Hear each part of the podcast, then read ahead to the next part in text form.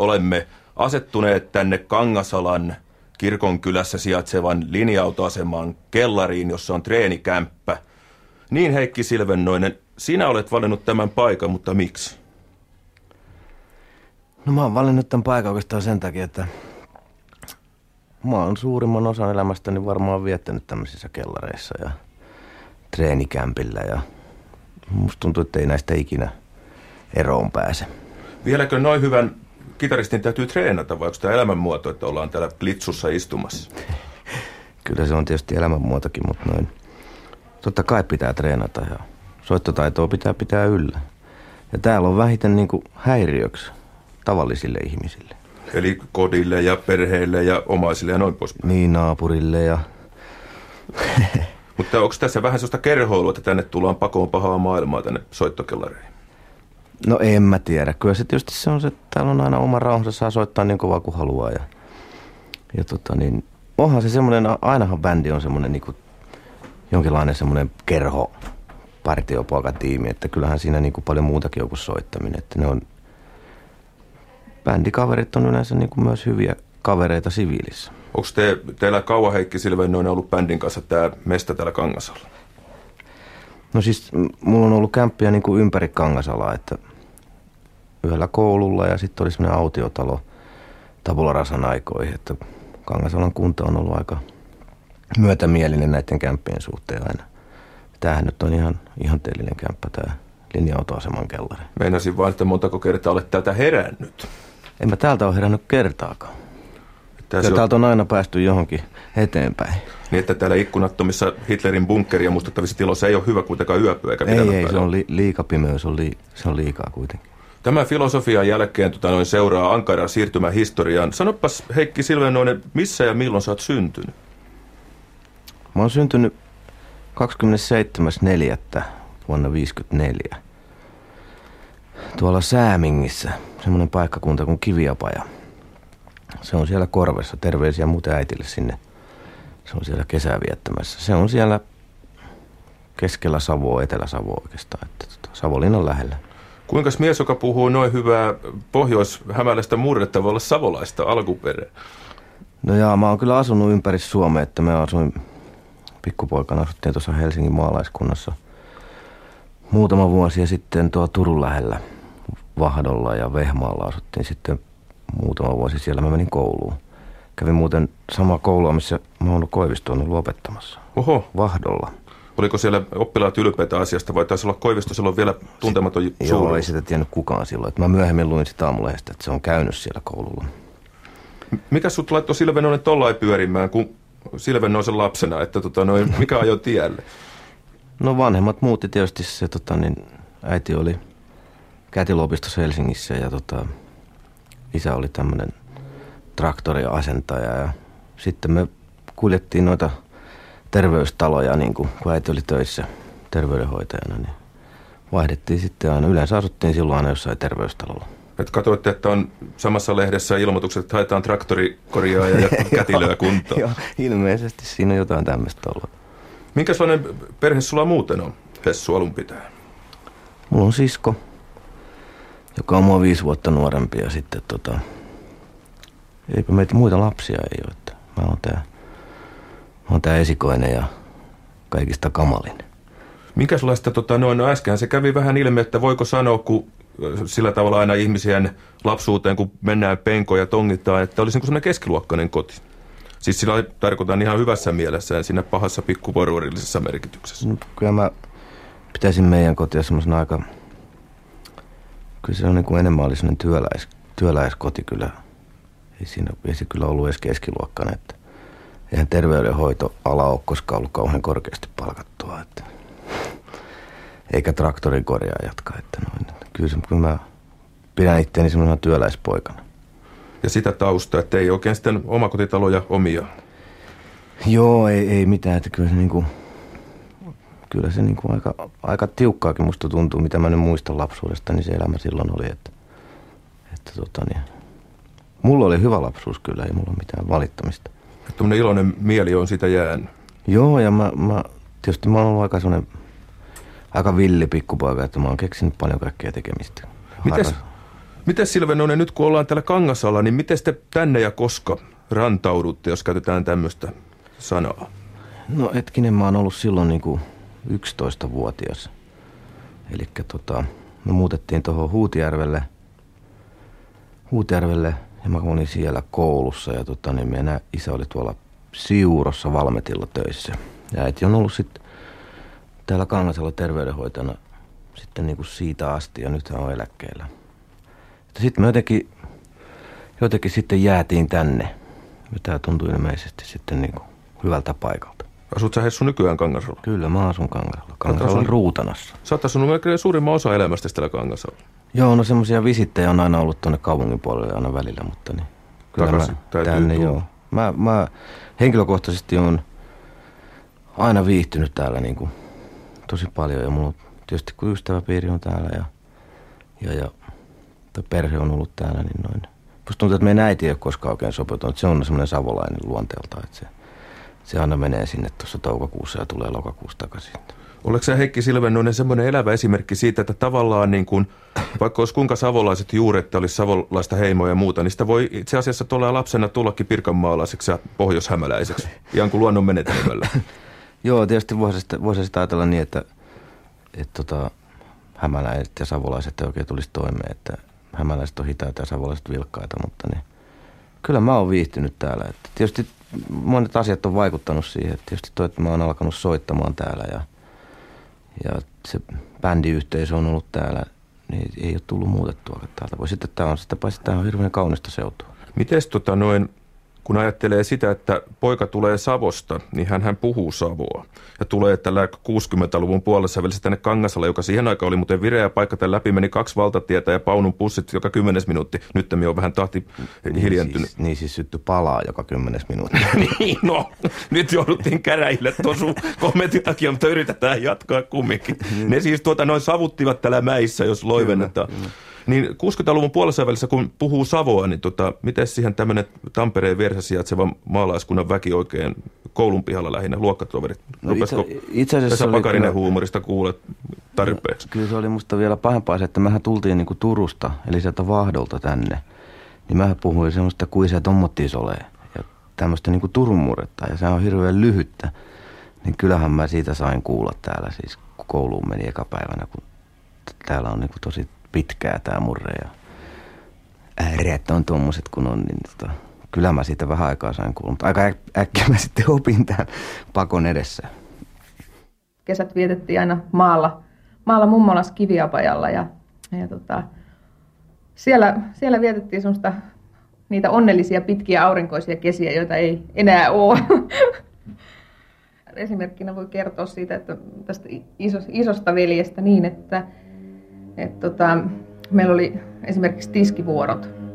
Ja se aina lahja muuten, lahjo, että saat vitosen, jos tiskaat mun puolesta. Jota hän ei tietysti koskaan maksanut näitä rahoja. Sitten kun mä tajusin, että ei se, ei se maksakaan koskaan näitä vitosia, niin sitten se keksi paremman. Että sitten kun mä oon suuri ja kuuluisa, niin mä vien sut päivälliselle Eric Claptonin kanssa. ja se meni himaan aika pitkään mulla. Mä tiskasin monta kertaa sillä ajatuksella, että kyllä, toi on tosi hyvin luvattu. Sitä mä tosin odotan että vieläkin, että koska se on, mutta, mutta tota noin, että se, sillä oli kyllä tämä puhumisen taito näistä tota, kesistä siellä kiviapajalla, niin se matka oli aina tosi pitkä ja tuskanen. Se tiet oli huonoja ja sinne ajettiin vähintään viisi tuntia pikkufiatissa.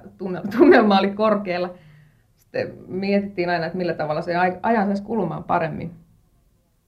Niin tota, Hessu harjoitteli siihen aikaan aina erilaisia, erilaisia kieliä. Hän se osannut mitään, mutta siis se aina kysyi, että no kuulostaako tämä Saksalta ja kuulostaako tämä, kuulostaako tämä Venäjältä ja kuulostaako tämä Ranskalta.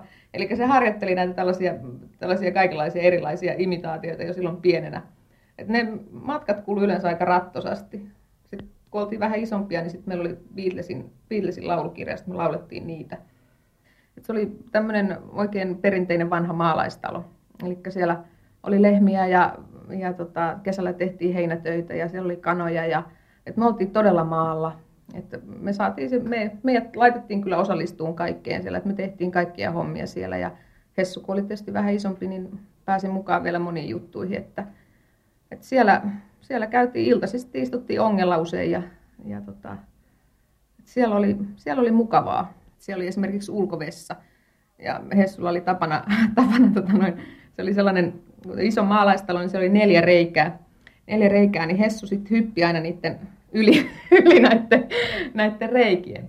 Mutta eihän se tietysti ihan aina onnistu sekään loikkiminen, että, että se tippui tippu tota noin sinne vessaan. Et siinä, oli, siinä oli kyllä mummoilla pesemistä sitten, kun se poika sieltä ongittiin. Kyllä se siellä ehti aika paljon tekemään. Et äiti aina sanoikin, että jos ei se poika saa vitosen edestä pahaa aikaiseksi päivässä, niin se on sairas. Tässä puhui Marjatta Ahonen, joka on Heikki Silvennoisen yksi ja ainoa, mutta paras pikkusisko. Todistiko Heikki Silvennoinen pikkusisarisi oikein? Kyllä, mä en mä tommosia matkimisia muista, mutta kyllä mä, kyllä mä niinku, se mä muistan, että mä imitoin kaikkia autojen ääniä ja, ja, ja tämmöisiä erilaisia ääniä ja soundeja, mitä kuuluu. Että tota, mä tota kielijuttua muistan. Mutta kyllä tämä paskahuusi putoaminen, se on ihan totta. Mä muistan sen elävästi, kun miten se nyt silleen se kansi petti. Että, että tota sitä, tuollaisessa maalaistalossakin sitä yllättävän paljon sitä paskaa semmoisessa. Niin Tule, tuleeko siitä muuten koskaan uni jonkinlaisia niin kuin taantumia, että kun ihminen putoo paskaa? Siis sä oot niitä harvoja ihmisiä, Heikki Silvenonen, joka on itse todella ollut niin kuin Korvia myöten paskassa. niin, niin, ja jo pienenä, niin oikeastaan niin olisi kiva kuulla, että jääkö se myöhemmällä iällä. Korvia myöten omassa paskassa. No, no jos, on, jos on oikein mukavaa ja lämmin nukkua, niin kyllähän sitä tulee. Lapsuusmiele. Lapsuusmiele. Onko toi sun siskos ollut sulle läheinen ja hyvä kaveri lapsena? No sanotaan, että niinku ihan pienenä tietysti ei niin paljon, koska meillä oli tämä viisi vuotta ikäero, mutta mitä vanhemmaksi on tultu, niin oikeastaan sitä läheisemmäksi on käyty. Että kyllä meillä on hyvinkin, hyvinkin läheiset välit niin kuin koko ajan. Ja ei, aika vähän me on oikeastaan tapeltu ja riidelty mistään. Et sä et ollut niitä sellaisia isoveliä, jotka paiskaa oven kiinni ja sanoo, että sä et saa tulla mun huoneeseen. Ja se pitää sitten aina peruskirjoitukseen asti, eli loppuun saakka. Joo, kyllä mä sitä yritin houkutella kaikkiin semmoisiin vähän hurjempiin juttuihin. Että tota, siis kerran mä vein sen semmoiseen riihiaittaa, että kiivetään tonne ylös. Ja se oli aika pieni silloin, mutta tota niin, sehän putosi sieltä sitten mätkät sinun lattialle. Ei sitä sitten sattunut kuitenkaan, mutta niin. Mä yritin lahjoissa jollain herneillä, että älä kerro äidille, äidille ja tota, mutta sehän kertoi siltikin, että mä otan sitä enää ikinä mihinkään. mutta päätös ei pitänyt sitten. Ei, ei, ei, ei. Tota. Mites toi muu sukupuoli, ei siis sukupuoli? Sukupuoli, kyllä mie, mies about niin, tarkoitan tota, yleensä noita sukulaisia Hessu, että oliko maalla serkkuja ja tollasia tätejä ja setiä ja enoja ja tämän kaltaista. No, oliko... no, no mun pikkuserkut oli siellä, semmoinen tyttö, Aulikki ja Jarmo oli siellä. Oli siellä niin kuin kaikki kesät meidän kanssa. Me oltiin niin kuin kesähoidossa lapset siellä. Sitten siellä asui mun mummo ja hänen kaksi siskonsa sitten mun vaari. Et tota, ne sitten meitä patisti tekemään niitä kaikkia maalais, maatalon kuuluvia töitä. Että tota, kaikki piti opetella kalat perkaa ja verkoilla piti käydä ja lehmät lypsää. Ja, et kyllä, siellä niin kuin, kyllä ne töihin pistää maalla. Niin, ja taitaa tehdä sitä vähän nykyaikana. Kyllä mä luulen, se on ihan oikein. Niin, se on loppujen lopuksi, että piru vaikka sinne menee turhan pääte makoilee. Että Niin, no. Jotain täytyy ei muuten niin ajatella filosofisesti. Miten tollain, no, kun tietysti jos kiertää yhteen tuosta ikävuoteen suomalaisia paikkakuntia eikä oikein pitkä aikaa missä asu, niin sen tietysti ystävät jää vähän vähemmälle, mutta onko se ollut helposti sellainen tavalla ystävyyteen taipuvainen ihminen, eli on tullut aina koulun pihalta kavereita ekan päivän jälkeen? On joo, kyllä mulla on ollut, se on ollut, kaiken kaikkiaan niin kuin ystävät ja niin kuin ihmiset on ollut aika tärkeitä, että en mä ole semmoinen niin kuin erakko ollut koskaan. Kyllä mä oon aina tarvinnut jonkun semmoisen, mikä nyt tietysti todistaa toi, että mä oon bändeissä soittanut ja on ollut niin kuin urheiluseuroissa ja, ja, ja, ja, aina mulla on ollut yksi tai kaksi tai useampia kavereita, joiden kanssa on sitten tehty, että kyllähän se kaverin kanssa on aina kivempaa. Että sä olet Hessu Silvenoinen niitä miehiä, jotka soittaa toisen ovikelloa tai puhelimella ja sanoo, että lähdetään vähän kattelee. Totta kai. Ja pienestä pitää. Kyllä. Mitäs sä oot harrastanut tuolla kakarana? Onko ollut jotain lempparihommaa? No urheilu, siitä mä oon aina tykännyt, että et, et, tota, siellä Turun lähellä kun asuttiin, niin siellä tietysti pesäpallo oli aika kova, kova sana ja sitä me pelattiin. Ja mä, mä tykkäsin siitä pelistä tosi paljon. Et siinä oli, oli niin joukkue, mutta silti se yksilösuoritus oli aika tärkeä siinä. Et, ja sitten kaiken näköisiä eri urheilulajeja, mitä on tietysti hiihtänyt, mä oon oikeastaan koko elämäni. Et se, on ollut semmoinen, se on yksinäisen miehen puurtamista tuolla luonnonvoimia vastaan. Se on, se on ollut kyllä semmoinen niin aika, aika mukava laji mun mielestä jostain syystä. Miten täällä kun ollaan Taaper- Taapereen, kun Tampereen rajapitäjässä, niin miten toi lätkäosasto? No sehän tuli oikeastaan sitten vasta kun mä muutin tänne, niin, koska tämä on ollut aina sellainen jääkiekko, jääkiekko kaupunki ja jääkiekko seutua, niin se niin kuin, sitten kun muutettiin tuohon Huutijärvelle, niin huomasi, että, että tota, sehän, on, sehän on oikeastaan ainoa laji, mitä täällä niin kuin harrastetaan, että kaikki pelaa jääkiekkoa ja, ja, ja silloin oli KV ja Ilves ja Tappara, niin Hilpara ja... Ehemaisten urheilijat. niin just tää, nää, niin tota, pakkohan sitä oli silloin pelata, mutta en mä siitä koskaan oikein niin, niin, niin totaalisesti innostunut. Että et, tota, se, ei, se ei sytyttänyt mua sillä. Kyllä mä myöhemmin on, on seuraan, seuraan kyllä jääkiekkoa niin kuin, ja tietysti kaikki MM-kisat ja tommoset. Että kyllä se niin kuin, hienoa sitä on katella, mutta en mä niin kauheasti sitä tykkää pelata. Uskaltaako Heikki Silvanonen tänä päivänä sanoa, että mikä oli hänen suosikkiseuransa näistä kolmesta kovasta Tappara Ilves KV? Vai kannattiko se hifkiä? joo, joo, ei täällä oikein uskalla hifkiä kannattaa. tota, kyllä, kyllä mä sanoisin, että mä oon semmoinen Ilveksen kannattaja on oikeastaan ollut aina. Että en mä tiedä mikä siinä on. Ehkä nyt pääasia on ollut aina se, että tamperelaiset pärjäisi yleensä. Et noin. Jostain syystä tuo Ilves on ollut. Ehkä siihen vaikuttaa myös se, että on sitten että jalkapalloa. Että Ilves pelaa myös jalkapalloa, niin tota, se jotenkin ehkä sitten, vaikka niillä olisikaan mitään tekemistä toistensa kanssa, niin, niin kuin jotenkin yhdistää sitä seuraa. Miten tuota Kangasala taitaa, onko tämä vähän Ilveksen reviiriä Kangasala sillä lailla? Että En mä, en mä tiedä, en mä osaa sanoa. Täällähän on Kangasalon voitto. Se nyt ei vielä mestaruussarjassa käynyt, mutta ehkä Suomisarjassa. Pelasko se sun lapsuudessa Suomisarjassa? En mä muista yhtään. yhtään. Kyllähän täällä silloin niin kuin voitossa esimerkiksi oli Sevunin veljekset, hän pelasi, pelasi voitossa silloin ennen kuin ne, niistä tuli näitä kovia jääkiekkoilijoita. He taisivat pelata sitä Tapparassa myöhemmin. Joo, kyllä oli näin oli. Miten tämä, eikö Kangasalo ole semmoinen aika eksoottinen tota, kilpaurheilu aika pinnassa ollut kilpaluistelu? Joo, täällä oli, no Salmala Jukka esimerkiksi, joka, joka tabularasassakin lauloi sitten niin kuin ihan viimeisinä vuosina, niin Jukkahan oli tosi kova, kova tota, niin, sprinteri. Sehän teki maailman kärkiajankin Almaatahissa silloin aikoinaan. Ja sitten Köpän Olli oli vähän, vähän pitempiä matkoja luisteli. Että Täällä on kyllä sitä on harrastettu. Koittiko Silvennosen Hessu pitkäteräisellä koskaan oikein tosissaan? Oonhan mä tuossa kirkonkylän kentällä, niin kuin, on mulla pikaluistimet vieläkin.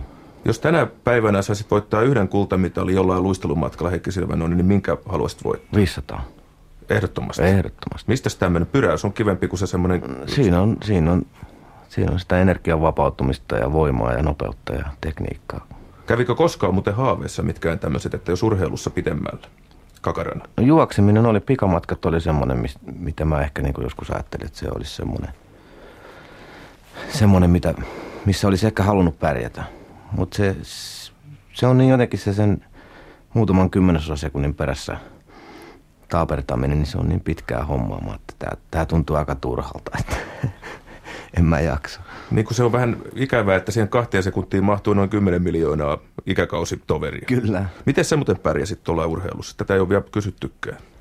No mä olin vähän semmoinen kakkonen aina, että mä olin hiihtokilpailussa kakkonen ja mä olin juoksuissa kakkonen ja vauhdittoman pituushypyn mä taisin kerran voittaa jossain.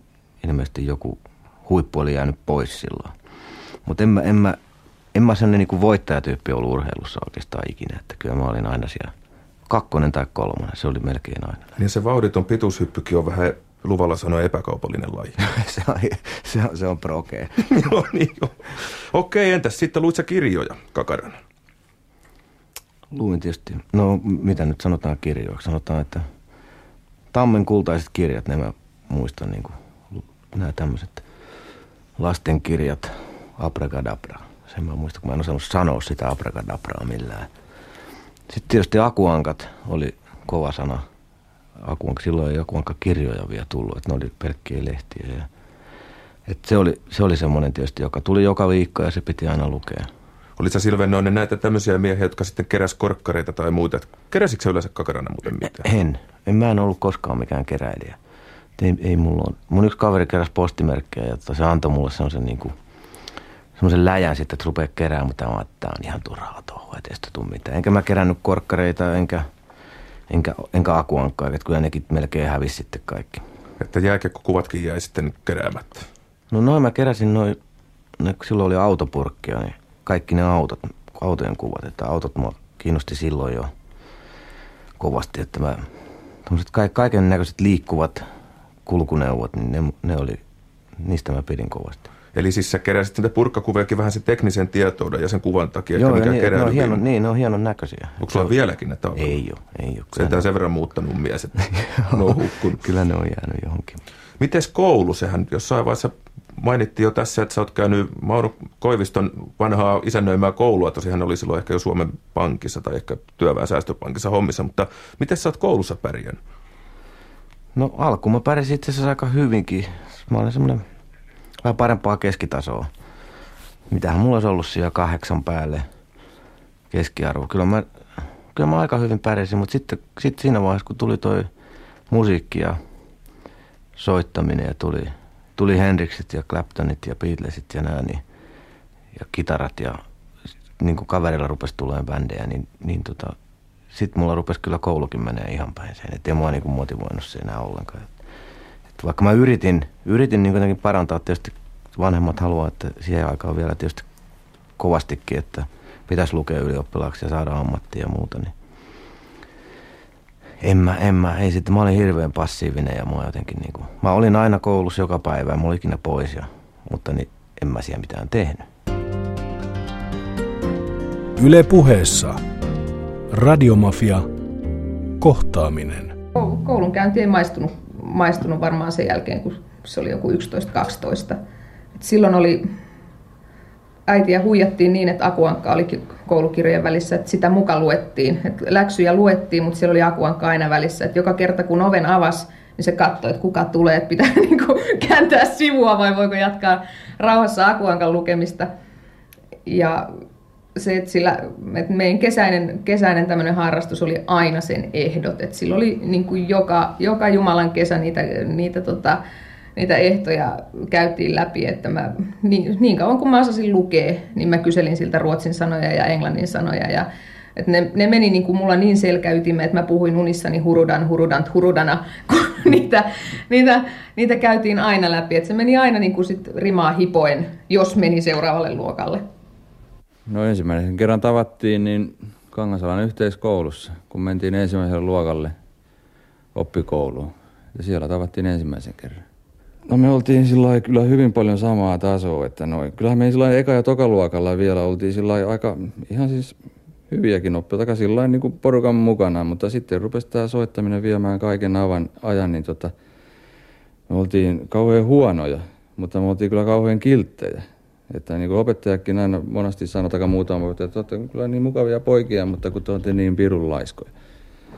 Että no ei meistä ollut oikeastaan ikänä mitään häiriöä, eikä ikänä tehty mitään pahaa tai tämmöistä. Että noin, mutta kun koulussa käytiin vaan niin periaatteessa nukkumassa ja kääntymässä.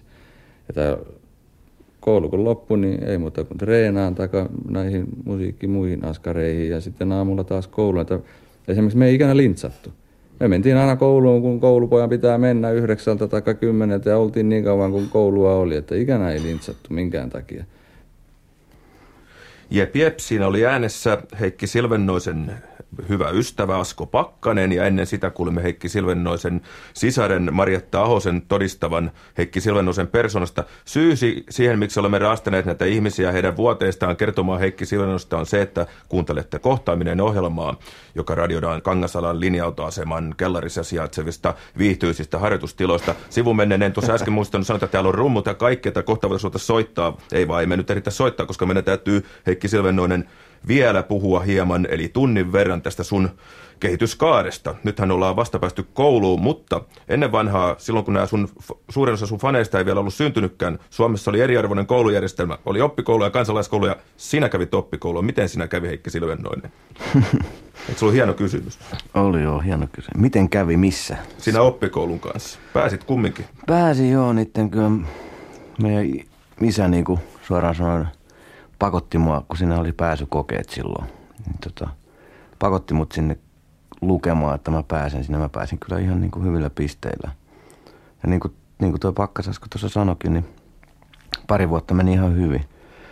Mutta sitten se alkoi niin kuin lehmä mennä se kyllä se koulu ja lössättää, että sitten tuli ehtoja ja, ja sitten jäätiin luokalle ja sitten vielä, muistan silloin keskikoulun viimeisellä luokalla, niin silloinkin mä sain kolme nelosta, sitten mä olin tuplannut jo sen. Ja sitten mä suoritin niin, että mä sain sen päästötodistuksen ja mä pääsin, pääsin tavallaan niin kuin pois sieltä. Mutta eihän päästötodistuksella tee mitään, kun se on keskiarvo jotain 5,7 ja ettei sillä mihinkään töihin mennä. Sä taisit olla jo aika vanha, kun sä lopetit tuon ennäs peruskoulussa, eli keskikoulusta pääsit. No mitä se silloin on? Mä oon 16.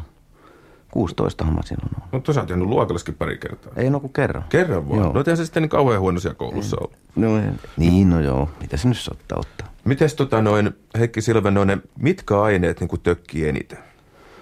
Kaikki. Mulla oli kymmenen vitosta siinä päästötodistuksesta. siis niin kuin kaikki? niin, ei, ei mulla ollut mitään.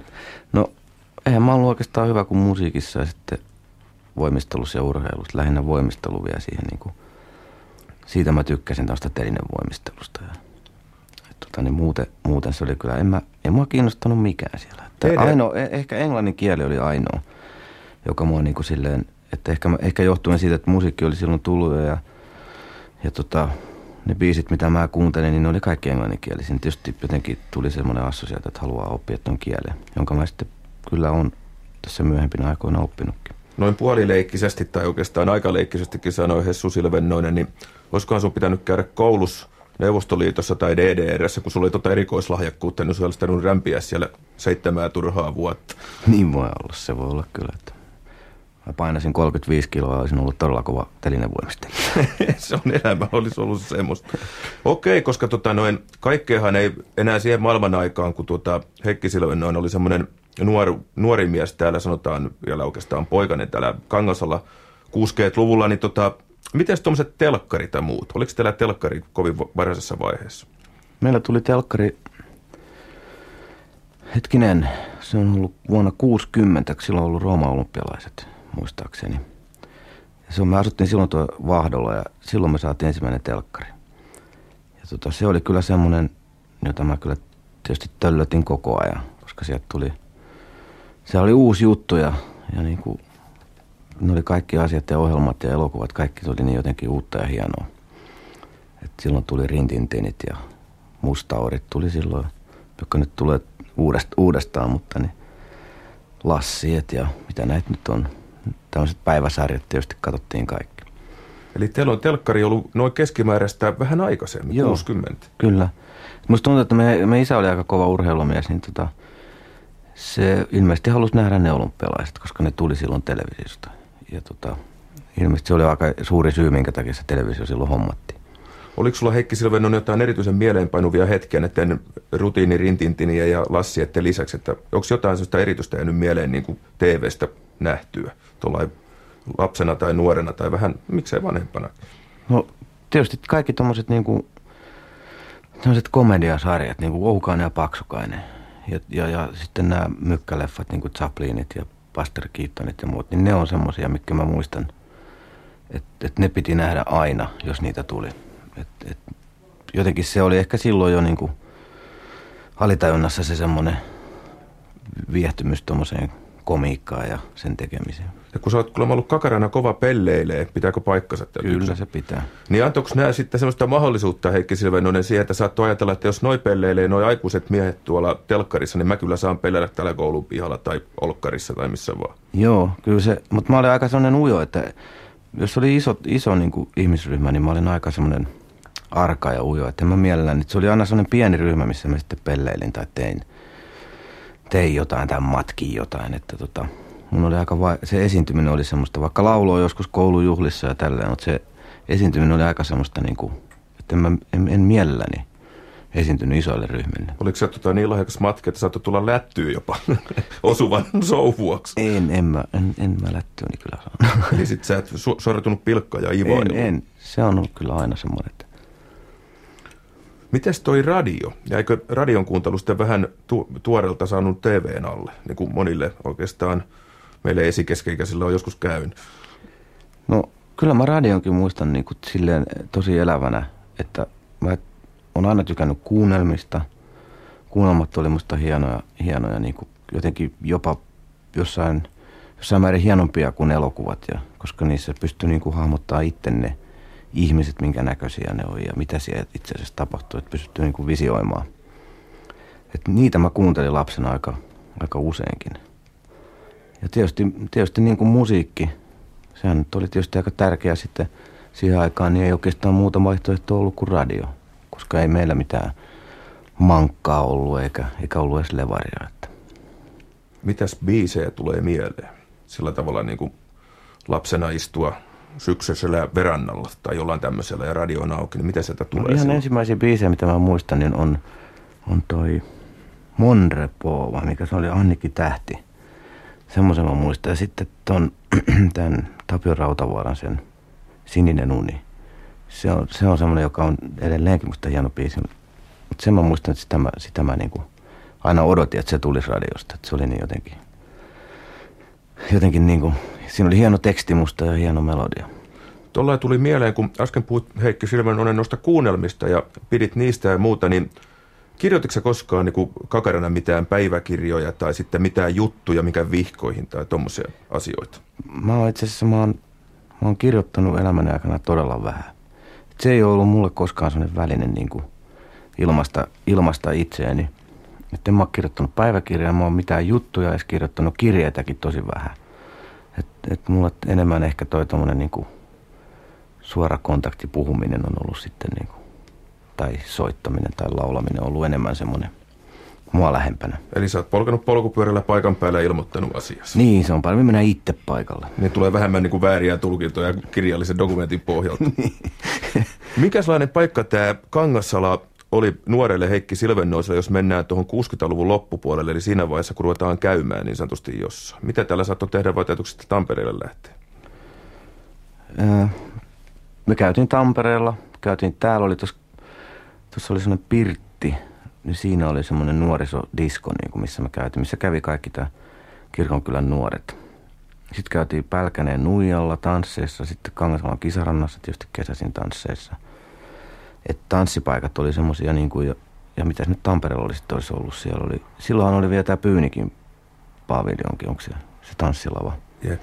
Se oli silloin vielä, että sielläkin käytiin joskus. Sitten siihen aikaan oli näitä tämmöisiä teinikunnan hippoja, niin kuin mitä ne oli. Et silloin kävi, bändit kävi kouluilla soittamassa ja oli niin kuin teinikunnan järjestämiä tämmöisiä bileitä. Et tota, niin, niissä mä oikeastaan ensimmäisen kontaktin niin kuin sain tämmöiseen live-bändiin. Mikäs bändi muuten tulee ekana mieleen, mikä olet nähnyt Silvennoin keikka? Kyllä se on Matthews. Eli siis tämä Rale Koiviston legendaarinen orkesteri. Kyllä, siinä oli Seppo Kala-Alajoki ja Lindforsin Make ja soitti bassoa ja sitten Kai Martin soitti rumpuja. Et se oli, se oli mulla, mä kävin tosi paljon, kiersin siis tässä lähiympäristössä kattoon sitä bändiä, koska ne soitti just, ne soitti cover ne soitti Creamia paljon ja soitti Henriksia ja tämmöisiä. Ja se oli vielä sitten niinku trio, jos oli laulusolista. Että se niinku miellytti mua ja Kalahan oli niinku, sehän oli niinku oikeastaan esikuva mulle silloin, että se oli niinku ensimmäinen tommonen kova kitaristi, jonka näki livenä. Hessu oli 14, kun se aloitti soittaa ja, ja tota, siinä vaiheessa koulu nyt ei enää kiinnostanut. Et, et, tota noin, se oli, sitä kuunneltiin kriimiä, kuunneltiin aamusta iltaa. Et se aika, mikä oli pakko olla koulussa, niin oltiin ja loppuaika kuunneltiin kriimiä. Että Claptonin soolot, mä osaan vieläkin ulkoa, että niitä, niitä niin kelattiin niin kauan ja niin hartaasti ja ja sitten mä sain olla yleisönä istua lattialla, kun hän seisoi, hän seisoi kitaran kanssa sängyllä ja esitti mulle näitä loistavia, loistavia sooloja, mitä hän oli kehitellyt. Että joskus musta tuntuu, että se varmaan soitti 5-6 tuntia päivässä silloin, kun niin kuin aloitti sen soittamisen. Että se oli tosi, tosi niin kuin intensiivistä se harjoittelu. Meillä oli siellä äh, tota, kerhohuone, kerhohuone, niin missä talon, talon nuoret yleensä kokoontui, niin sitten Hessulla, kun ollut sähkökitara, se oli vain tämmöinen tavallinen kitara, niin se siellä kerhohuoneessa väsäsi sitä kitarastaan sähkökitara, eli se saa sen kahtia ja, ja tota noin, laittoi sinne, laittoi sinne lankut väliin ja tota, kyllähän se tietysti soi, soi sekin, mutta kyllä vähän huono yritys oli. Siihen ei niin kuin auttanut mikään. että sano kuka hyvänsä, että hanki kunnollinen ammatti, niin se pysyi pysyi siinä ajatuksessaan, että hänestä tulee muusikko, niin siitä asti, kun se aloitti soittaa. Et ei siihen, ei siihen niin kuin pystynyt kukaan vaikuttamaan. Ja musta tuntuu, että se, se oli niin kuin se sen vahvuus. Että et mä uskoin kyllä, että hänestä tulee jotain, jotain koska tota, se oli aina niin varma, varma itsestään, että hän, hänestä tulee. Että se itse luotti itteensä. Yle puheessa. Radiomafia. Kohtaaminen. Koska sä muuten kuulit kriimiä ekan kerran? Ää, muistan, että se oli mun serkku, joka soitti sitä jostain mankalta mulle. Ja tota, mä en edes tunnistanut, että se on kitara, jota Claptoni soitti, koska se oli niinku, se oli tää tämmönen särösoundi ja niinku hirveän soiva ja tommoinen. Musta mua vaan jotenkin miellytti se ääni. Et mä olin tottunut siihen, että se on tämmönen rautalanka Emma-soundi, mikä on sähkiksessä. Että tota, eihän, se, eihän se saa tommonen olla, tämmönen ujeltava. Mutta se hirveästi miellytti mua jo se, niin se äänen väri silloin. Että mä kysyin, että mikä toi soitin on. Mitä tuossa soitetaan. Ja se serkku sanoi, että se on kitara. Mä jaha, toi voisi olla mun alaani. et, et, silloin mä Creamia eka kerran kuulin. Ja sitten just Pakkasen Askohan mua. Se oli kova Cream-dikkari ennen mua jo. Eli tota niin, sitten Tabularsa rumpali ja hän niinku opetti mua sitten kuuntelemaan Creamia. Ja sitten Cream vieraili joskus, olisiko se ollut 68, kun se vieraili suomalaisessa telkkariohjelmassa, oliko se ohimennen vai mikä se, ne veti playbackinä siinä yhden biisin, kun oli Kultiksella keikalla ja, ja tota, niin siinä mä sitten näin, näin Claptonin ensimmäisen kerran. Se oli sellainen pörrötukka ja pyöreät lasit ja hippikuteet ja mä että toi on kova jätkä, että mä haluan tommoreksi kanssa ilman muuta. Ja, ja samaten kuin Henriks hän edusti sitä ihan samaa meininkiä sen pallotukkansa kanssa ja muuta, niin mä ajattelin, että toi, noi on kovia jätkiä. Eli sulla Heikki Silvenen meni sillä tavalla, että ensin sä kuulit kriimiä ja sit sä halusit itse ruveta soittaa kitaraa. Joo, siis se, oli, se, oli, se tapahtui kyllä aika lailla niin kuin, että se kyllä oli mulle sellainen ponnahduslauta ihan selvästi. Että, että se niin kuin se, jotenkin se kitaran ääni ja se tapa, miten sitä niin kuin, miten nyt Henrik ja Clapton sitä niin kuin käsitteli, niin siinä oli jotain semmoista, joka viehätti mua. Ja, ja, ja se niin kuin, kyllä sytytti muussa sellainen kipinä, että mä rupean kyllä soittaa. Koska sotilaalta aina kysytään, että mitä niille tulee mieleen, kun sanotaan pystykorva kivääri, niin okei okay, Heikki Silvenno, jos sulle sanoo nyt sanan kitara, niin mitä sulle tulee mieleen? Sähkökitara. Sähkökitara. Mulle tulee mieleen, tietysti mua vähän assosioi toi Cream mutta niin mulle tulee mieleen semmoinen psykedeellisen värinen SK Gibson Standard, joka on maalattu semmoisella psykedeellisellä värillä, jonka muoto on aika lailla tämmöisen naisen vartalon muotoinen. Ja kyllä mun mielestä kitaran luonnekin on aika pitkälle samanlainen, että se on, se on välillä todella äksy ja välillä se on todella rakastettava. Mutta suurin piirtein tietää, että minne kätensä laittaa. Joo, kaulasta kiinni ja reijän kohdalta rämpöttää. Okei, okei. Mutta sitten, mitäs muuta sä kuuntelit sitten Kriimin lisäksi? Oliko sä jo kuunnellut paljon levyjä? No, mä hyppäsin itse asiassa Beatlesista aika suoraan, suoraan niin kuin olihan siinä välillä tietysti näitä jotain kotimaisia, kotimaisia artisteja, tietysti mitä mä, jotain Danin tuuliviirejä ja muita, mitä tuli tietysti kuuli radiosta, mutta tuo musiikki-innostus kyllä saa aika pitkälle alkunsa tosta. Ja, ja ne on kyllä jäänyt ihan tähän päivään asti, että itse asiassa mun mielestä siitä 60-luvun lopusta musiikki ei ole niin kuin, sanotaan sielultaan mennyt kyllä yhtään mihinkään. Että, et, tota, siihen aikaan mun mielestä bändit oli parempia livenä kuin levyillä ja se on ollut mulle jotenkin semmoinen aina semmoinen, semmoinen lähtökohta, että, että bändin pitäisi olla mun mielestä livenä parempi kuin mitä ne levyllä pystyy. Että, että saadaan joku vielä uusi ulottuvuus siihen. Ja sen takia mulle live-soittaminenkin on ollut niin tärkeää. Sitten tietysti tuli semmoinen, tämä proge-vaihe tuli, eli tämmöinen progressiivinen musiikki. Ja sitten tuli Jetro tuli ja Emerson Lake Palmer ja nämä kotimaiset tasavallan presidentti ja – Wigwam ja tämmöiset. Että Tolonen oli sitten semmoinen seuraava aika suuri kolaus mulle, että mä kuulin Tolosta silloin joskus 70, 70 71 joskus tällä, mä kuulin sitä Poriatsissa. Ja se oli pitkästä aikaa semmoinen, joka teki muhun oikein vaikutukset, onpas, onpas kova soittaja. Mennään vielä Hessu Silmenonen pikkasen taaksepäin tänne instrumenttiosastolle, niin kun sä kuulit sitä kriimiä ja halusit kitaran, niin – äsken kerrottiin, että sä yritit semmoisen itse väsätä ja no se ei tainnut ihan onnistu, niin minkälainen oli sun eka sähkökitara ja mistä se oli peräsi? Ja paljonko maksoi ja kuka möi? Tunnustatko heti vai? Keltaisen varastit ja mikä se? No ei, se oli semmoinen Kent. Se merkki oli Kent. Se oli semmoinen vaalean sininen, jossa oli niinku tommonen reidenvahmunen kaula ja semmoiset ratakiskot kielinä. Maksoi 150 markkaa ja mä ostin sen, mä ostin sen semmoista yhden bändin kitaristilta ja sehän oli, se oli niinku aare mulle. Se oli kuitenkin oikein sähkisi ja mä soitin sitä semmoisen radion kautta. Ja tota niin, se oli kyllä tietysti niinku, se sai niinku, tai sanotaan se sai sen ihan uuden ulottuvuuden se treenaaminen, kun oli edes jonkinlainen kunnon soitin, jota niinku pystyi vahvistimen kautta soittaa. Millä tavalla sä niin sanotaan, tapailit tätä kenttiä? Mistä sä tiesit, kun, mitä sille tehdään? Oliko se joku näyttämässä vai ihan Immosen Viljon kitarakirjan pohjalta? No silloin ei ollut oikein mitään mahdollisuutta niin kuin saada mitään opetusta. Ainakaan tuon sen rockkitaran soittoa, mitä mä nyt halusin soittaa. Ja, ja, ja mä kävin just kattoon Matthews ja yritin kalan kädestä katsoa, että mitä se tekee. Ja sitten, sitten itse niin kuuntelemalla ja kop- kopioimalla niin kuin biisejä, että mitä, mitä siellä tapahtuu. Että kyllä mä muistan semmoisenkin jutun, kun yksi mun kaveri, semmoinen Salmisen Asko, sanoi, että tota, se oli nähnyt televisiossa jonkun blues-kitaristi, joka väänsi kieliä. Että mä, niin kun, mä kokeilin kotona, että jaa, tähän se perustuukin, että näitä kieliä väännetään. Että, että mä en ollut siihen, siihen asti en ollut vielä vääntänyt kieliä ollenkaan. Ja mä että se avasi ihan niin kuin uuden maailman mulle, että näitähän pitää vääntää. Siihenhän toi perustuu. Ja sä oot kohta 30 vuotta vääntänyt. Kyllä, mä oon vääntänyt ja vinguttanut. Miten sitten, no sehän on selvää, että kun on Kent-niminen sähkökitara, Silvennosen Hessula, niin Hessu haluaa bändiä. Et kuinka kauan kesti siitä, kun sä rupesit vääntää niitä kieliä, kun sä olit bändissä sitten, ekassa bändissä, ja mikä bändi se oli? Hetkinen, no ei, ei siitä kauan kauan mennyt.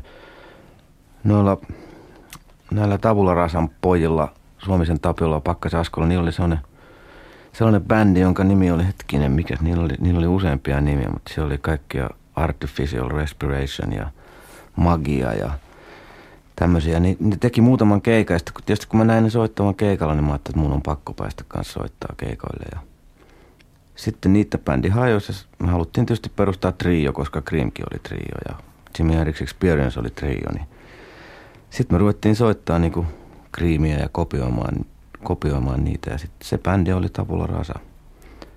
No siis ihan eka bändi, missä Heikki, Heikki ja oli mukana, jossa me oltiin kolmistaan Heikki ja Suomisen Tapio minä, niin se oli Tabula Rasa. Kyllähän se Heikki nimenomaan se niin semmoinen voimahamo siinä oli, että Heikkihän teki biisiä jo silloin nuoresta iästä huolimatta ja hyviä tekikin, että noin. Ja to, tosiaan kun lahjakas kun on, niin tota, kyllähän se niin semmoinen musiikillinen voimahamo siinä oli ilman muuta poliisikin sanoi meidän Kleinbussia halkoliiteriksi, niin, tota, niin tota, no, ne, niissähän oli ikuinen riesa näistä tästä kalustosta. Että no, kyllä tuo Tienposkessa oltiin useimmin kuin kymmenen kertaa. Ja tota, noin, kyllä niistä aika lailla niin kuin huumorilla selvittyy, että kyllä siihen suhtauduttiin aika rennosti. Että. Niistä Kleinbussista vielä, kun siinä ei lämmityslaita toiminut ollenkaan. Ja tota, noin, sittenhän meillä oli kauhean ongelma siinä, että siihen täytyy saada jollakin tapaa jotain lämpöä. Niin joku sitten, joku sitten meistä niin jonkun tutun tutun tuttu tiesi jonkun kaveri, jolla on joku hyvä bensalämmitin, joka, joka sopii erittäin hyvin tähän Kleinbussiin ja no siihen itse innostuttiin, totta kai semmoinen täytyy laittaa siihen. Mutta noin, laitettiin paikalle, niin eihän se toiminut ollenkaan. Sieltä oli semmoista kolmen metrin mittaista tuli liaskaa sieltä pakoputkesta ja tota noin. Sitten sitä ajateltiin, kun se on nyt siinä, se täytyy korjata. Se vietiin sitten taas mukaan jollekin erittäin hyvälle korjaajalle, joka tietää, niin sitä, sitä korjattiin tonnilla varmaan ja tota, eihän se tullut sen kummemmaksi. Niitä talvikeikosta justiin muistan esimerkiksi se oli itsenäisyyspäivä, kun oltiin Mänttässä. Oli varmaan pakkasta niin 30 astetta. Ja tota Kleinparissa ei ollut kyllä ei minkäännäköistä lämpöä. Sitten me käytettiin, kun siinä oli se etupenkki ja takapenkki, niin siinä välissä semmoista valopetrolilämmitintä. Semmoista rautahäkkyrää, joka oli semmoinen puoli metri korkea töttörö. Semmoinen lieriä. Niin tota, jota hän ei missään nimessä saa autossa pitää joka on tarkoitettu paikalla. Ja siellä me sitten tulitikulla sytyteltiin sitä ja se haisi kuin jossain öljysäiliössä olisi ollut. Ja tota noin Siinä pidettiin jonkinlaista liäkkiä, mutta sekään ei toiminut silloin, kun Mäntästä tultiin. Ja siellä autossa oli valettelematta pakkasta niin semmoinen 25-30 astetta. Ja vaikka ei tuon matka kuin 100 kilometriä, niin me värjöteltiin siellä. Ja sitten kun päästiin tuohon Mäntyverään, missä Heikki asui, mulla olisi ollut vielä 10 kilometriä sitä kotia, aika vähän reilu, niin mä ajattelin, että mä jään tähän, että tippaakaan enempää, että polvet ei oikeastaan suoristunut enää. Sitten mentiin Heikin kanssa niiden kotioon ja mentiin tuossa tavallista patteria vasten istuvalteen nukkuu sillä, että selkä oli siinä patterissa kiinni ja siinä nukuttiin aamuun asti kyykyssä, niin tota, sitä patteria vastaan vaatteet päällä, että se oli tämmöistä. Kyllähän niitä haaveita oli silloin tietenkin siinä iässä kaikkea, että kyllähän niitä aina kun paljon vietettiin, tai oikeastaan kaikki aika vietettiin yhdessä ja oltiin toistemme luona yötä, että mehän oltiin niin kuin Heikki ja Tapion kanssa, mehän voi sanoa, että me oltiin kaikki aika yhdessä liikuttiin, niin tota, kyllähän siinä sitten aina mietittiin, kun oli soitot soitettu ja kuunneltu, että, että rupesi toi ajatus lentään, että silloin ja silloin muuta aamupöydän päästä, kun päästään maailmalle ja tota, noin, lentokoneella tullaan kotiin ja kansa on vastassa ja kaikkea. Ihan tuommoisia 15-vuotiaiden haaveita, että kyllähän niitä oli niin kuin aina mielessä. Että haaveiltiin niistä hyvistä soittimista ja hyvistä merkeistä ja hyvistä kamoista, mutta kun tosiaan, niin eihän semmoisiin ollut rahaa. Että ne oli ihan ne oli sitten melkein itse tienattava ne soittimien tota, hinnat, niin tota, kyllä siinä täytyy laadusta tinkiä. Eli mehän mentiin, me mentiin kaikki sitten yhdessä vaiheessa, kun me ei koulussa enää oltu, niin sitten kaikki meni päätti, että nyt mennään jokainen töihin, kuka mihinkin pääsee, että saadaan ostettua jonkinnäköisiä kamoja. Ja tota Heikki meni tonne, muistaakseni, se meni verkatehtaalle, se oli siellä sen jonkinnäköisenä sekamiehenä ja minä menin tuohon Kaukeroille rakennukselle siilomieheksi ja Suomisen Tapio meni kanssa jonkin vastaavaan paikkaan. Että noin, siellä sitten oltiin, laskettiin jo se etukäteen, että kun ollaan nyt jokainen puoli vuotta töissä, niin meillä on niin ja niin paljon rahaa ja pystytään ostamaan sitä ja sitä. Että siinä jo töihin menopäivänä tiedettiin, että tämä loppuu puolen vuoden päästä. Ja oltiin se puolisen vuotta ja sitten sanottiin, että nyt, nyt se on lopputilin paikka. Että nyt on sen verran kerätty rahaa, että saadaan sitä ja sitä. Saadaan kamat, joo. Heikki Silvennoinen, siinä oli sun vanha kaveri, kaveri ja bändikaveri Asko Pakkanen. Oliko tämä kuvaus tosi? Kyllä se oli ihan totta ja tota, niin, ehkä se Asko vielä vähän silotteli sitä Kleinbussia, että kuinka karu se oli, mutta kyllä siinä niinku se, se semmoinen, niinku, tämä on ihan totta, että siihen aikaan, niin, kun nykyään sanotaan, että lapsille ostetaan niinku kamat ja kitarat ja vahvistimet heti, kun ne sanoi, että mä rupean soittamaan kitaraa. siihen aikaan niin kaikki oli niin uutta ja se oli semmoinen niin kuin, se ei ollut niin suosittu ja populaari toi niin kuin koko musiikki, että mä muistan, että meidän isä ainakin sanoi, että, tota, niin, että ei toi rockmusiikki ole tullut jäädäkseen. Että se on tämmöinen ohimenevä ilmiö. Et meidän piti itse tienata rahat sitten niin kuin siihen, että saadaan, saadaan soittokamat ja semmoiset kuin halutaan, jos meinataan niin kuin harrastaa. Ja siinä mielessä mä oon ihan niin kuin, että se on ollut ihan oikein, koska siinähän tavallaan mitataan se sitkeys, että kuinka niin kuin asiansa takana siinä oikein on. Onko siinä Heikki Silvenonen jotain myöhempi, myöhemmille ajoille koomisia piirteitä jättänyttä ajatusta, kun mänttää menee pitkä tukka prokebändin hipit ja niiden tota, noin leippari savuttaa, niin onko siinä jotain sellaista, mikä on jäänyt elää näihin päiviin koomisena näkynyt? Vai oliko se siinä aikaan niin tuikin tavallista, että prokebändit kirjoilit tuolla? No ei kyllä me... Siis... urut kastu ja teidän auto melkein palo. No ei kyllä me, siis meillä oli kyllä niinku noiden, just näiden kulkuneuvojen ja tämmöisten kanssa niin huonot säkä, että mä muistan, että Tampereen musiikissa oikein niin odotettiin maanantaina, että mitä uutisia me tullaan kertoa. Että mikä nyt on räjähtänyt ja, ja niin kuin mikä vahvisti nyt on palannut ja onko joku jäänyt autoalle ja montako rengasta nyt meni. Et meillä, oli meillä oli sellainen ihan mielettömän huono tuuri kaikesta. Meillä palo kerran auto ja, ja, ja siellä leikkasi laakerit kiinni. Ja jos, ei, jos ei mitään meille tapahtunut, niin sitten joku yleisöstä jossain tanssipaikalla puhkorenkaat tai jotain muuta. Että, et, tota, et, et, mä kyllä ihmettelen, silloin oli niin jotenkin nuori ja innokas, että se, se vaan mentiin sellaisella, niin kuin Asko sanoikin tuossa, että sellaisella huumorilla läpi. Että, että se niin kuin ajateltiin, että tämä kuuluu osana tähän, että autot palaa. ja tota, että ei sitä niin kuin, sillä niin kuin suhtauduttu niin kauhean vakavamielisesti siihen. Se oli kuitenkin, siinä oli, soittaminen oli itsessään kuitenkin niin kuin meistä tosi kivaa. Ja siihen se kaikki perustuu. Taisi olla Hessu vähän semmoisia riskikeikkoja, ettei niin hirveästi rahaa tullut. No juu, ja sitten kun se oli siihen aikaan, kun oli tanssipaikat, niin silloin soitettiin mä muistan rockibändit soitti 6 kertaa 45. Et ei siellä mitään tunnin, puolentoista tunnin settiä vedetty, vaan me vedettiin 6 kertaa 45 ja tanssibändi veti toisella puolella sama. Et kyllä siinä niinku kahdeksasta kahteen kun vetää Johnny B. Goodin kuusi kertaa, niin kyllä siinä rupeaa, niin no, aikahan rupeaa tekemään samaa kuin kolme täyspitkää jalkapalloottelua. Mm-hmm. Että ne vois pelata peräkanaa, niin onko fiilis sama? No ei se nyt tietysti ihan yhtä raskasta ole, mutta kyllä nyt henkisesti on todella puuduttavaa tietysti niin kuin vetää. Ja kun sitten kun siellä tanssipaikalla kiertää se sama mato, ihmismato siinä edessä koko ajan, kukaan kuuntele bändiä. Että siinä täytyy tehdä jotain vähän jäynää, että pysyy hereillä. Kyllä joo, ja on se tietysti kovaa harjoitustahan se on. Meillähän oli silloin, vaikka me tehtiin omaa musaa jo siihen aikaan, niin sit kuitenkin soitettiin semmoinen rockiohjelmisto, koska ei tanssipaikoilla ollut mitään asiaa minkään huilujen kanssa ja minkään prokemusiikin kanssa, että mehän on saatu turpaamme saman tien. niin todella. Mutta tuota noin, teidän bändi Tabula Raassa oli ehkä sanotaan kolmantena suomalaisen proken, jos tässä nyt listoja ruvetaan laittaa, että Wigwam ja Pressa ja näin poispäin. Ja sä Heikki Silvenonen teit pääsääntöisesti tämän musan, tämän kaman. Miten sä aloit säveltää Hessu? Sitä on kyllä vaikea sanoa, että mi- miten, miten se niinku alkaa. Et tietysti kun on jonkin aikaa soittanut, niin sitten tulee niinku ehkä semmoisia niinku, jotain niinku tämmöisiä riffejä ja, ja kuvioita ja, ja sointukulkuja ja melodioita, mit, mitkä tietysti muistuttaa varmasti paljon jonkun muun biisiä, joka on kuullut ja siinä on niin tietysti vaikutteet jostain, mutta niin, niin niitä sitten kuitenkin rupeaa kehittää ja ajattelee, että tämä on niin kuin mun keksimä. Kyllähän se semmoista ilmaisun tarpeesta tietysti lähtee ja jostain se kumpaa. En mä, musta tuntuu, että kukaan sitä pysty selittämään, mistä ne biisit loppujen lopuksi tulee, että tuolta jostain syvältä sisimmästä.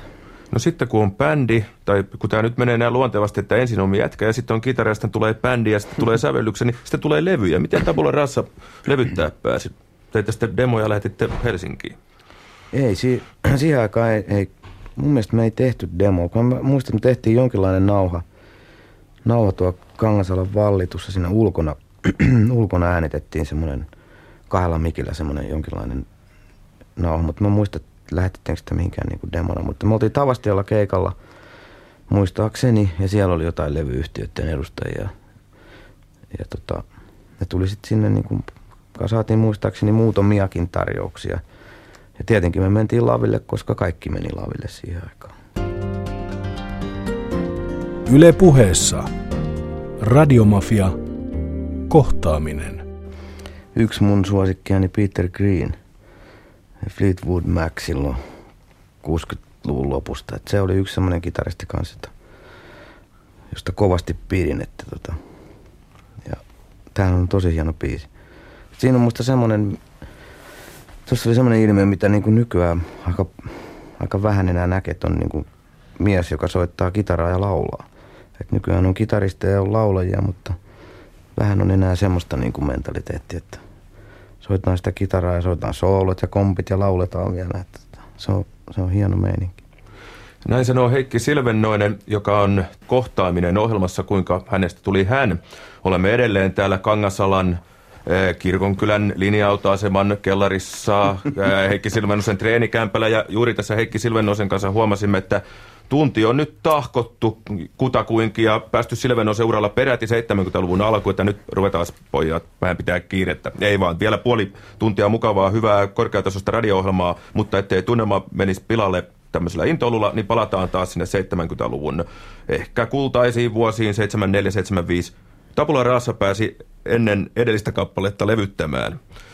No sitten te teette levyä. Minkälaista se oli? Onko se jonkinlainen semmoinen sanotaan olympialaisiin pääsy vai Kalevan kisoihin kitaristille, että se pääsee levyttämään?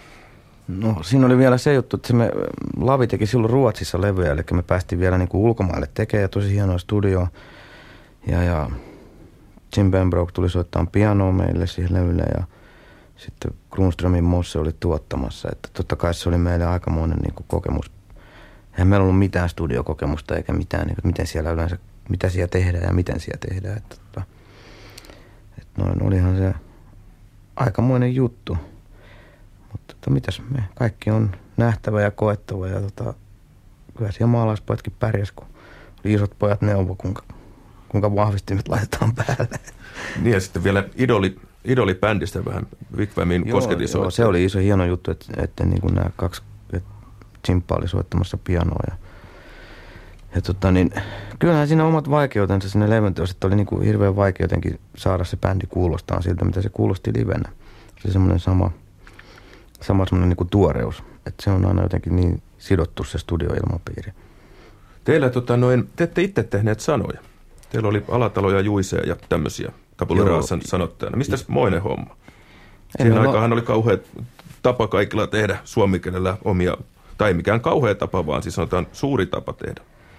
Niin joo, se tota, meillä ei ollut ketään semmoista, niin kuin, joka olisi osannut, jolla olisi ollut semmoista verbaalista lahjakkuutta, että me otettiin osa, osa niistä biiseistä oli jostain runokirjasta ja me oltiin herkkiä runokavereita tietenkin. Ja sitten tämmöisiä tilaus, tilaustöitä sitten, niin kuin, että Mikkohan siihen teki sitten niin kuin suuremman osan niistä teksteistä siihen ekalevylle. Ja sitten myös toiselle, että Juusehan teki yhden tekstin meille, sen viimeisen single. Siihen aikaan oli semmoinen ilmiö kuin Manse Rock.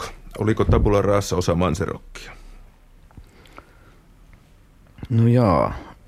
Mä, mä en oikein koskaan niinku, kyllä meitä niinku lukenut siihen klaaniin. Et se, se oli enemmänkin toi, toi muu, muu osasto, joka teki niinku ehkä enemmän, sanotaanko perinteisempää rockia. Että, et, tota, että kyllä kai me tietysti oltiin osa sitä tietenkin, kun me tultiin Tampereelta. Mutta täällä oli niinku tämmöisiä kiinteitä bändejä. Kai se, se, oli aika pitkälle se semmoinen, mistä se juttu tuli. Onko siinä vielä tämmöisiä, sanotaan, sosiaalis-psykologisia seikkoja, että Tabula Rasassa oli sen verran herkkiä kavereita, että ne ei oikein muukikonttisen ja Velttovirtasen väliin voinut mennä istuu hippamatkalla? No oli siihen aikaan, oli kyllä aika moinenkin tämä tämmöinen, että ei, ei, ei prokejätkät pitänyt tämmöisiä rokkareita minä eikä, eikä taas toisinpäin. Että kyllä siinä oli sitä sellaista 70-luvulla sitä semmoista, että mitä noita tuommoista Creedence-paskaa soittaa ja noit vetää tuosta jotain ihmeen jetrotullia ja olihan se tämmöistä, että ne on tietysti kaikki muuttunut vuosien myötä. Että kävitte kiertolle Wigmamin kanssa eikä niinkään Juuse Leskisen koitusinti. Kyllä joo. Et, et, et oltiin me, no Juisen bändi itse asiassa oli semmoinen, jonka kanssa me oltiin, oltiin tietysti niin kuin aika paljonkin jotenkin tekemisissä ja oltiin tuttuja. Ja, ja, ja mä kävin soittamaan Juisen syksyn sävelbiisille komppia ja Salmisen Petteri soitti sooloja. Että et kyllä mä niiden kanssa olin ehkä eniten tekemisiä Alvari Tuohitorven jätkien kanssa. Mutta tota niin,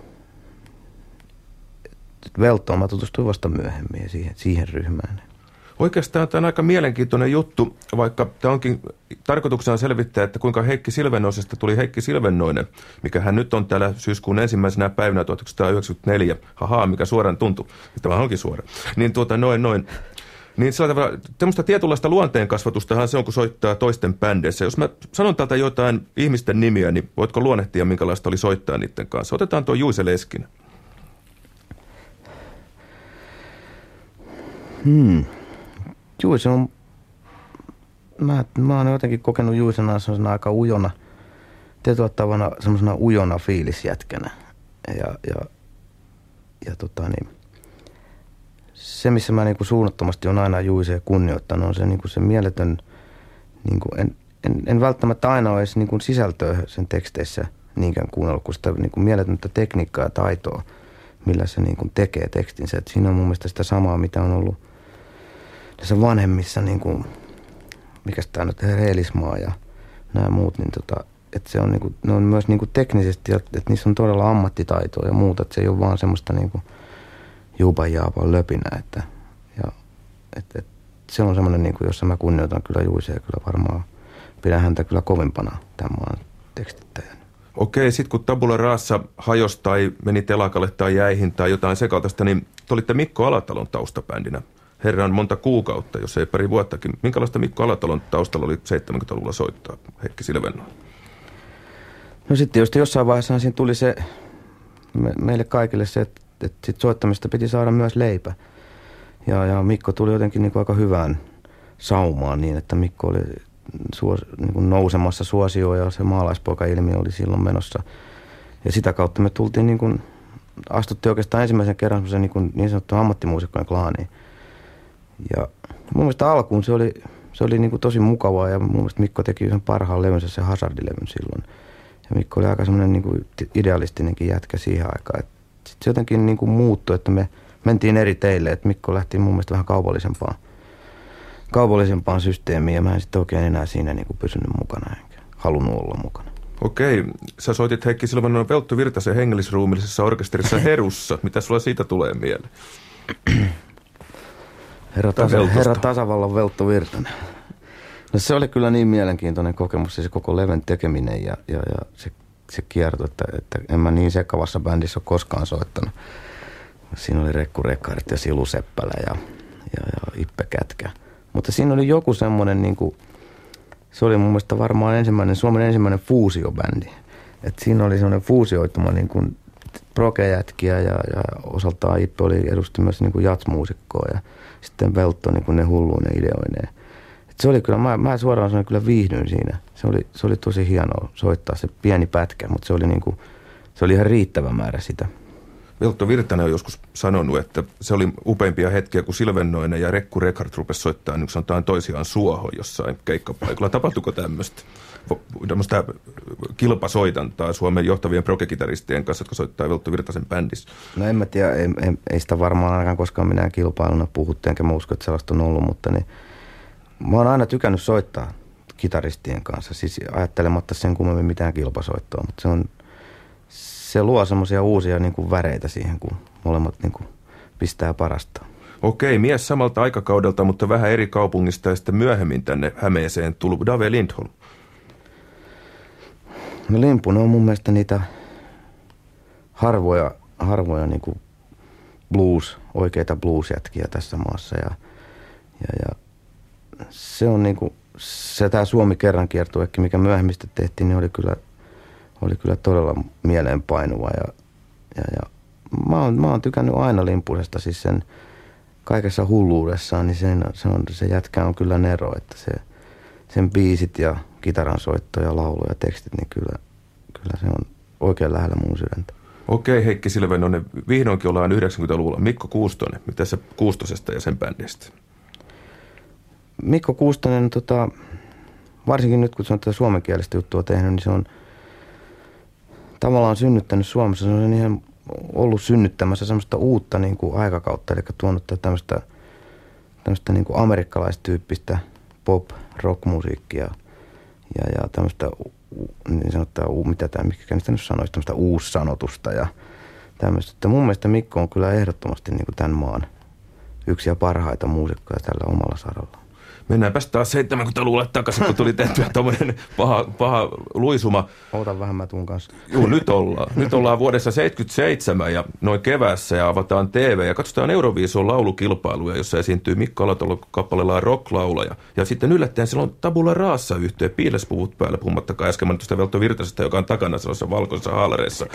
Oliko se ensimmäinen kerta, kun tota, noissa julkisesti Heikki Silvonen pelleilit? Noin tv tai tolla tavalla? Oletko se jo keikolla tehnyt kummia temppuja? Ei kyllä, en mä keikolla pelellyt koskaan. Että tota se on, kyllä se varmaan oli ensimmäisiä tämmöisiä juttuja, että mä oon jossain tämmöisessä niin, tämmöisessä niin sanotussa show-tilanteessa mukana.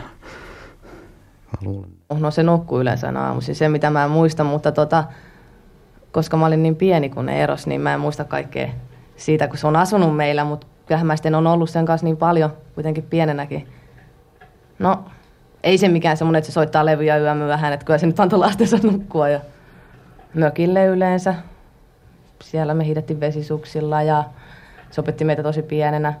Sitten se on itse aina ollut sellainen kauhean, että tehdään majaa ja, ja tota, mennään kelkkamäkeen ja sillä että ei aina itsekään jaksa, kun kaverit lähtee viihteelle, niin että lähdetään taas majaa tekemään ja sillä No ei vasta nyt, joskus ihan joskus viime talvena. En mä sitä tajunnut, kun mä oon elänyt niin omien kavereitteni kanssa, ei ne ole mitenkään sitä huomannut, niin oltiin jäähallissa, oli se mikä Oilers, Spoilers matsi, niin tota, siellä mä vasta niin kuin täysin, että ei voi olla totta, että kun muutama tuhat ihmistä huusi, että Heikki, Heikki, Heikki, silloin mä vasta täysin, että siis sen tuntee joku muu.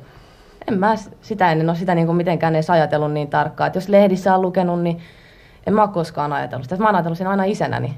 Eikä mun kaverit ole koskaan sitä mitenkään ollut sillä puhunut tai mitään. Ei se ole koskaan oikeastaan opettanut mulle itse asiassa mitään. En mä muista mitään sen juttuja. On se siis, ettei se mikään semmoinen tavallinen viikonloppuisa, vaan että tehdään jotain kivaa vähän aikaa. Että kyllä se tosi läheinen on, mutta niin ei se, ei se ole koskaan suuttunut mistä, jos koulussa on mennyt huonosti tai mm. niin, jos koulusta on soitettu huonoja numeroita tai jäänyt jälkiistuntoon, niin ei se ole koskaan sanonut siitä mitään. Se on aina niin kuin heittänyt se herjaksi.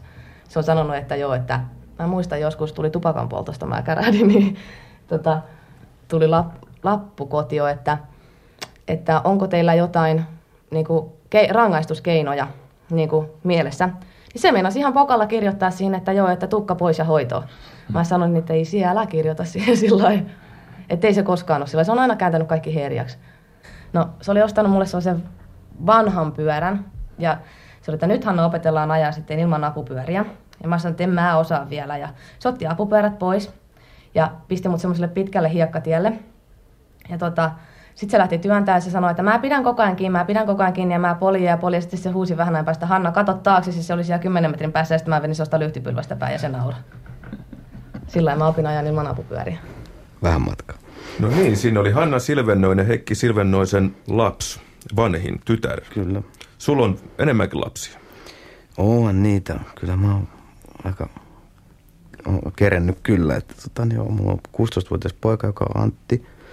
Sitten on Saara, joka on 10-vuotias ja sitten on Aku, joka on 2-vuotias. Eli nämäkin on hyvin paljon ihmisiä, jotka on vaikuttanut siihen, että tota, noin, kuinka Heikki Silvennoista tuli Heikki Silvennoinen. Totta kai. Perheelle se on pakko yrittää. niin on. Saada lapsille heiniä. Kyllä, kyllä. Mitä tämä meinaa tämmöinen, niin se luo vähän erilaista pohjaa, kun rupeaa olemaan kakaroita ja muita, niin sitä rupeaa ajattelemaan, että pitää jonkin bändiin mennä joskus soittaa vähän vastentahtoisestikin. Tänäänkin olet joutunut sen Kuustosen kanssa levyttäjä ja kaikkea hirveet. Niin, no joo, no siitä eihän Kuustonen mitään rahaa maksamista. Ai se menee ihan se tällä... Joo, se on Kuustosen hyvän tekeväisyyskeikat. Jotain sitä täytyy yrittää. Ei, ei, ei terveisiä Mikolle, jos kuuntelet tätä. Kyllä, joo, se. Sovitaan niistä sitten syksymällä.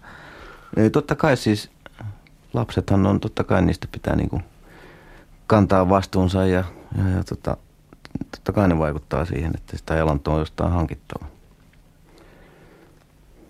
Ja luonnetta kasvattaa. Kyllä joo, mä oon kyllä varma, mä oon tosi huono kasvattaja. Mä, en mä osaa mitään kasvattaa, että mä oon niin, mä oon, mulla on jotenkin ollut lapsia kohtaan aina semmonen niinku, että mä osaan niille oikein suuttua, enkä mä osaa niitä oikein kieltää, enkä mitään. Että mä oon kyllä tosi lepsu siinä. Mutta et hemmottelekaan kumminkaan siis sillä No lailla. aina välillä. Kyllähän mä semmonen ostan karkkia, kun mä aina pehmiä, kun ne pyytää tai jotain muuta. Mutta, niin, mutta niin, ne on jotenkin sellaisia ihmisiä, joita, joita niin, kuin niin automaattisen luonnostaan rakastaa, että mä en osannut, en osaa olla tiukka isä. Miten jos mentäisiin siihen sitten tota, noin, tähän nykyiseen urakehitykseen ja putkeen, niin missä vaiheessa sä rupesit Heikki Silvenonen ajattelemaan, että siis jokaisellahan on Suomessa kolme unelmaa. Pitää saada kultalevy, kirjoittaa oma tota, noin, kirja, mistä tulee Finlandia-palkinto ja tehdä TV-viihdesarja. Missä vaiheessa sä tota, noin, tajusit, että kirjaa ei nyt taida tulla, mutta tulee TV-viihdesarja? Tai rupesit haaveille. Oliko se jo silloin 60 kisojen aikaa siellä Turun ja Porin lännissä TV edessä vai missä vaiheessa? Ei, kyllä mä, mä luulen, että se jossain vaiheessa on niin kytänyt silleen tuo alitäynnässä, että kun on kattellut näitä suomalaisia viihdesarjoja, niin kuin ehkä ajatellut, että, että pystyisikö sitä itse tekemään tuollaista. Ja, ja sitten niin kuin, ehkä sen aika oli vaan kypsä tuossa, kun tota kummelia ruvettiin suunnitteleen keskisen Ollen kanssa ja tehtiin semmoisia demoja ihan tämmöisillä kotivideokameroilla ja, ja tota, ei sitä silloin niin kuin ajateltu sen ehkä vakavammin, mutta että ainakin kokeillaan, mit, mitä siitä tulisi.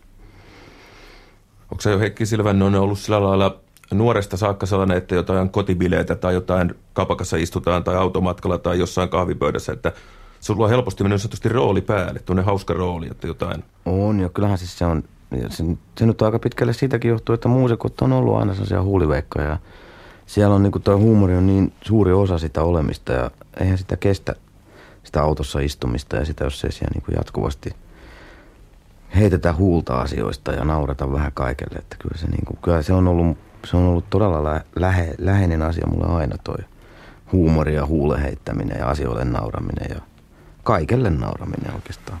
Miten tota noin noin?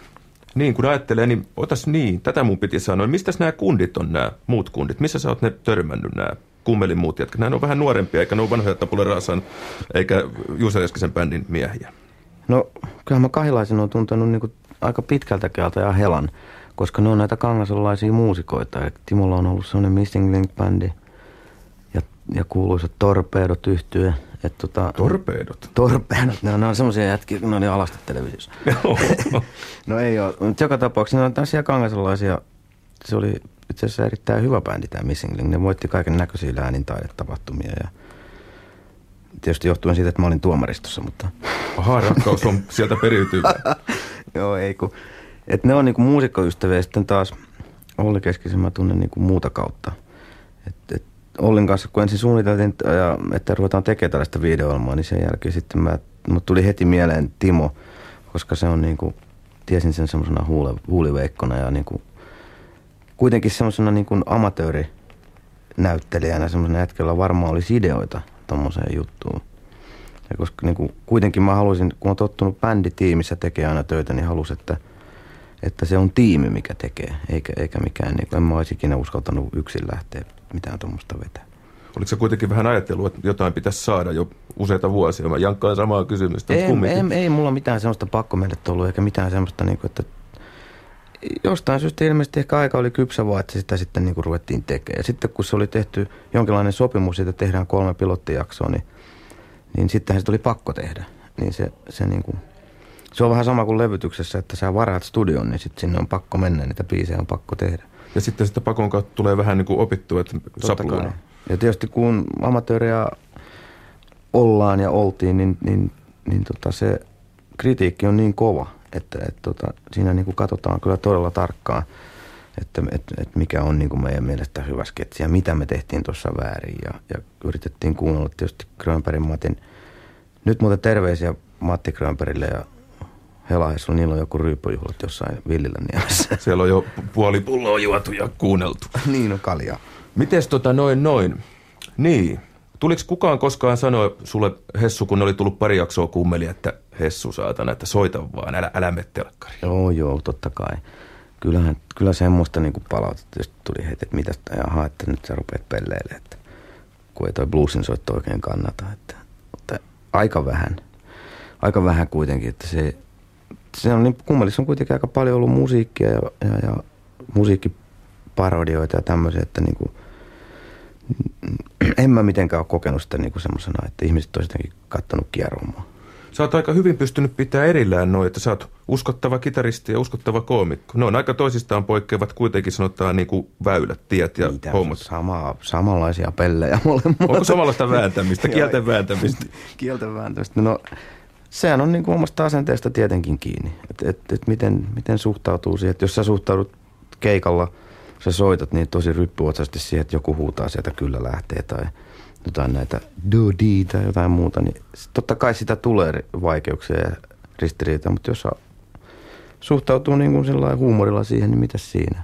Se onhan mä kuitenkin, itsehän mä oon ne tehnyt ties valinnut. Niin.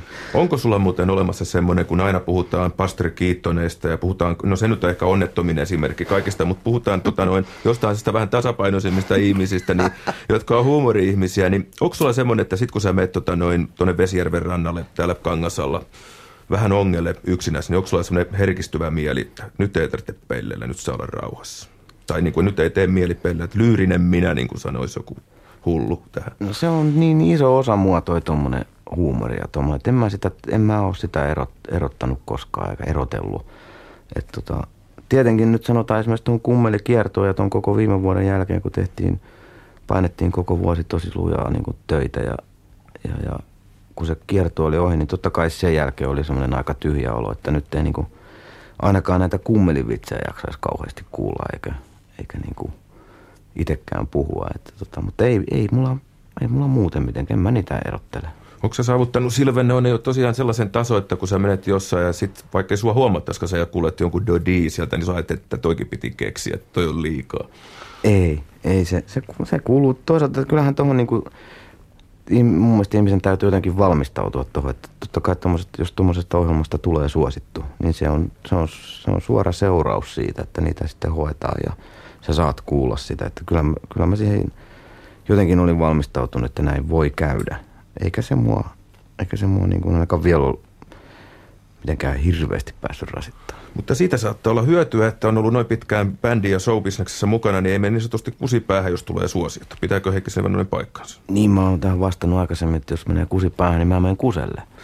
Sitä Päästämään. Päästää kuset pois, mutta totta kai se vaikuttaa. Että jos tuommoinen olisi tapahtunut niin kuin nuorempana, niin ehkä siihen olisi, ehkä siinä olisi niin kuin ruvennut tuijottaa epäolennaisuuksia. Mutta nyt, nyt sitä ehkä katsoa kuitenkin, sitä on nähnyt jonkin verran kuitenkin tuota, tuota maailmaa, tuota viihdemaailmaa, niin ehkä se pää pysyy vähän kylmempänä. Tuleeko sulla koskaan muuten semmoisia ajatuksia mieleen, että jumalauta, että 20 vuotta mä olen tälle progressiivista kitaraa niin soittanut ja mä olen soittanut kaikkien bändeissä ja vähän laulanutkin taustalla ja kaikkea. Sitten mä pistän perukin päähän, jo hauska, niin mut tuntee kaikki. Niin tuleeko yhtään sellaista, että te olette epäoikeudenmukaisia mun pienilevikkisiä tapula rassalevyjä niin kohtaan? Että voisitte niitäkin kuunnella. Tuleeko semmoista? Ei, kun mä oon tiennyt ton jo. Ennen, ennen kuin mitään tämmöistä on tapahtunut, mä oon tiennyt, että asiat on näin. Että jos mä jotenkin pystyn tällä kummelilla ja sen tekemisellä, mä pystyn jotenkin edesauttamaan sitä, että, että, tota niin, että se antaa mulle mahdollisuuden niin kuin ehkä vapaammin tehdä musiikkia, niin, niin mikä siinä? Ei se, sehän antaa ehkä elinehtoja vaan sille musiikin tekemiselle, että kyllä mä uskon, että se yleisö tulee aina olemaan aika pieni tuolle, tuolle bluesmusiikille, mitä mä teen täällä tässä maassa. Enkä mä sitä niin kuin odotakaan, että, että se saisi samanlaista suosioa koskaan kuin kummeli. Onkohan blues ja komedia vähän samanlaisia asioita, että siinä naiset on huono, jos jättää Janis Joplinin pois ja Rose Anne. Voi olla. ne ei oikein siinä pärjää. Okei, koska tässä ollaan puolitoista tuntia kohta Heikki Silvennoinen peilattu vähän niin kuin, että kuinka susta tuli sää ja puhuttu ummet ja lammet, niin ehkä semmoinen sykähdyttävä paikalleen pysäyttävä kysymys, vähäksi aikaa hiljentävä, mutta ei liian pitkässä aikaa hiljentävä. Jos elämässä otetaan vaikka pari juttua, mitkä on ollut sanotaan kauniita, hienoja ja mukavia, mitä ei koskaan vaihtaisi pois, niin mitä Heikki Silvenonen sä antaisit omasta elämästäsi esimerkiksi? Kau- Jaa, toi on vaikea kysymys. Toi on tosi vaikeaa. Mutta sanotaan, että kyllä mä sanon, että yksi semmoinen, yksi kulminaatiopiste on ollut mun elämässä se, kun mä oon ihan nuorena poikana kuullut ensimmäisen bändin livenä – Eli just Matthewsin, kuinka niin kuin valtavan vaikutuksen se teki se musiikki muu ja kuinka se niin kuin vei mut mukanaan.